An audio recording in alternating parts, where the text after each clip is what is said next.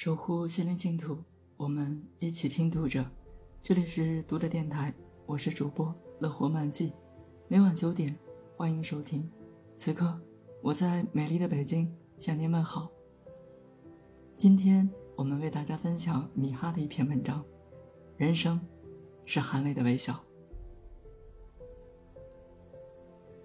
在我心情低落或缺乏文思之时，阅读欧亨利的故事。往往可以拯救我。有一些朋友却认为著名的欧亨利式结尾，即那总是出乎意料又合乎情理的结尾，落于俗套。欧亨利式结尾是欧亨利不用幽默、双关语以及笑话的结果。它未必关乎文学，却肯定关乎生活。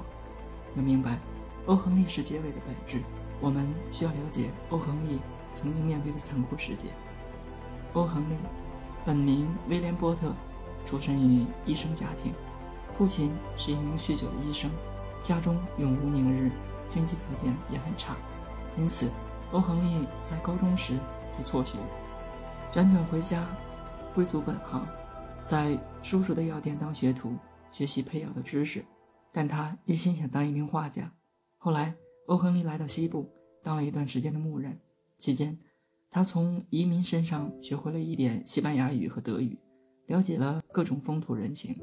更重要的是，欧亨利在那里遇到了他一生的挚爱阿索尔。当时，欧亨利遇见了十七岁的阿索尔，他们两情相悦，私定终身。阿索尔在中学毕业的那天晚上，瞒着家人与欧亨利来到牧师的家，要求牧师为他们证婚。从此，阿索尔跟欧亨利的本性成了阿索尔伯特。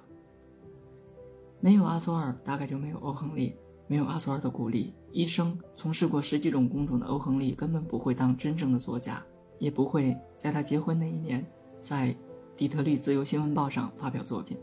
可惜，欧亨利的人生，正如他的小说《麦琪的礼物》中一句话：“人生由啜泣、抽噎和微笑组成，而抽噎占了其中绝大部分。”欧亨利刚刚踏上作家的轨道时。发生了两件事：欧亨利被指控在银行做出纳期间盗用公款；在欧亨利被传讯及其后逃亡、被关押的过程中，阿索尔患上了肺结核，并在一年之后，即1897年病逝。1898年，欧亨利在银行账目案中获罪，被判处五年有期徒刑。他在俄亥俄州哥伦布的联邦监狱服刑，在服刑期间。欧亨利因为具备专业知识，从而当上了狱中的药剂师，但收入不足以维持自己与女儿的生活，因此欧亨利拾起了妻子生前鼓励他拿起的那支笔，写起了短篇小说。这些故事跟欧亨利式结尾有什么关系呢？在可能是他最著名的小说《最后一片叶子》中，欧亨利写道：“为生命画一片树叶，只要心存相思，总会有奇迹发生。虽然希望渺茫。”但他永存人世。欧亨利以著名的欧亨利式结尾为生命写下这样的故事的结局：穷人可以有希望，好人会有好报，命运充满奇遇。乍看之下，欧亨利式结尾极尽风趣幽默之能事，但在欧亨利下笔之时，他没有风趣幽默的本钱，他正在经历人间的残酷与痛苦。因此，欧亨利式结尾是一种选择，是一种对文学的选择。也是一种对生命的选择。最后，我没有欧亨利式结尾，就想抄下欧亨利的一句话：“我们最后变成什么样，并不取决于我们选择了哪条道路，而是取决于我们的内心。无论如何，都要保持我们的内心。”